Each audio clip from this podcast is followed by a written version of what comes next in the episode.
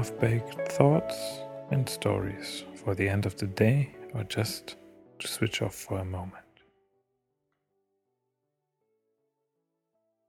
The title for today's episode is Mr. Boing. Here I'm continuing with my season zero trials. So, this one is about relationships and how they not stop changing. Of course, it can be very sad if you lose something. Course, the shiny moment when you fell in love is not that shiny anymore, or a good friendship is not that good anymore. But I think it's also sort of totally awesome and beautiful how you can transform a relationship into something really positive, even though it's not the same as it was before.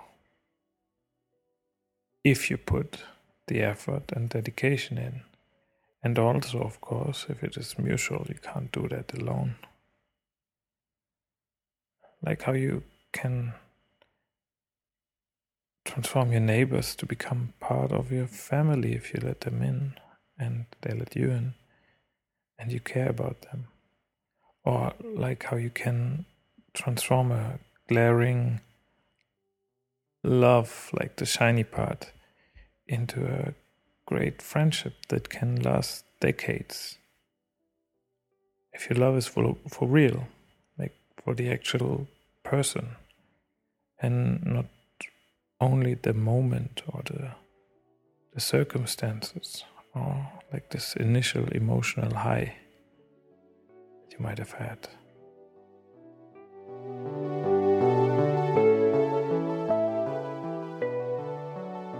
All right. So, here my story for this episode Mr. Boing. Mila had quite some teddy bears before she found Mr. Boing, but she lost all of them. Some she gave away because she stopped liking them. Some just disappeared by themselves. The first one was Boogaloo. Boogaloo was a super cute and attentive teddy bear. He was so nice to cuddle, and she fell asleep as soon as she laid in bed and held him tight. Doesn't sound that bad, right? But then, one day, Boogaloo turned out to not be a teddy bear actually.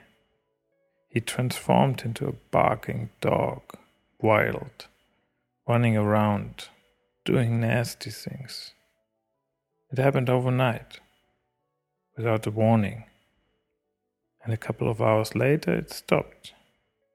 He appeared to be the nice teddy bear again, Mila knew.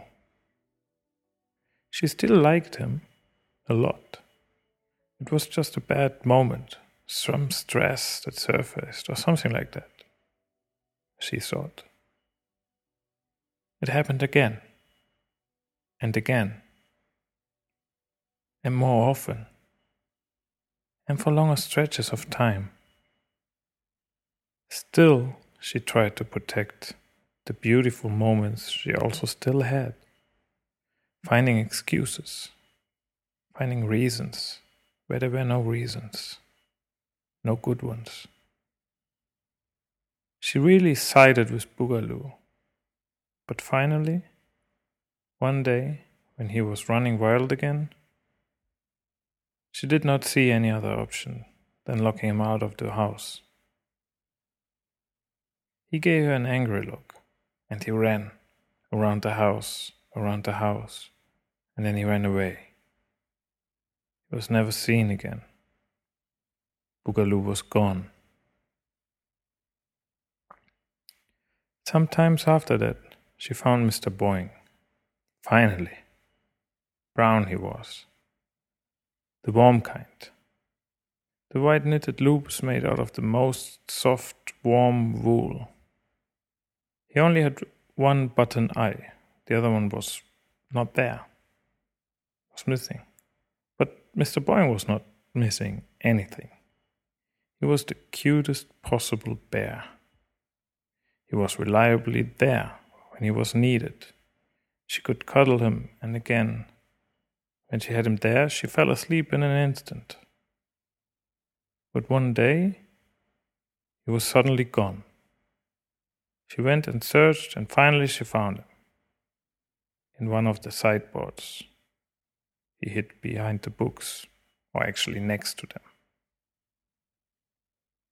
A few weeks later, the same thing happened, and this time, Mr. Boing was hiding in the closet, even harder to find. Another few days went by, now he was down in the basement, in the last corner behind some boxes. She was so afraid that she held him tightly every night so that he won't be gone the next day. Still, a few days later, he was gone, and this time she was not able to find him. She was crying like the innocent baby girl she was right now. But unlike other kids, she could not forget not quickly. Then, quite some time after that, one night she had a dream. She met Mr. Boing in her dream, and he was talking to her. He said, You know, I learned a thing. I learned that if you trust yourself and then even start to love yourself, you will still be wrong at times. Actually, probably often. But you will always be fine. You know, you will be fine. The next day she woke up and she was happy. Maybe happy was not the right word, but she was not missing anything anymore. She realized that she found love for herself. She didn't need a teddy to love her or to feel her own love for the bear. She could love herself for the beautiful creature she was. The bears only were side quests. She got stuck on a bit too long, she thought. Mila felt the energy, like finally a pipe that was directed at the outside to shower the teddy bears with love before, was now connected to herself. And all that love she was capable of giving was now shooting through her own veins. A while after that, she found her dear old friend, Mr. Boing, the one eyed teddy bear again. It was a moment of pure beauty. All the expectations, the old days were gone. They both were equal. They both were in love, but they lost all the strings of dependency. They moved freely, and whenever they were reunited, they enjoyed those moments like a warm summer night. They never again cuddled in bed, falling asleep, waking up next to each other but they met regularly. And then they talked and they listened. And when it was needed, they hugged and supported each other. They lost some, but they gained lots more than they had lost.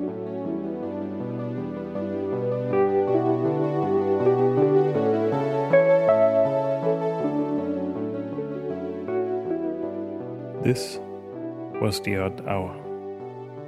Thank you for listening. Stay weird and keep dreaming. Till next time.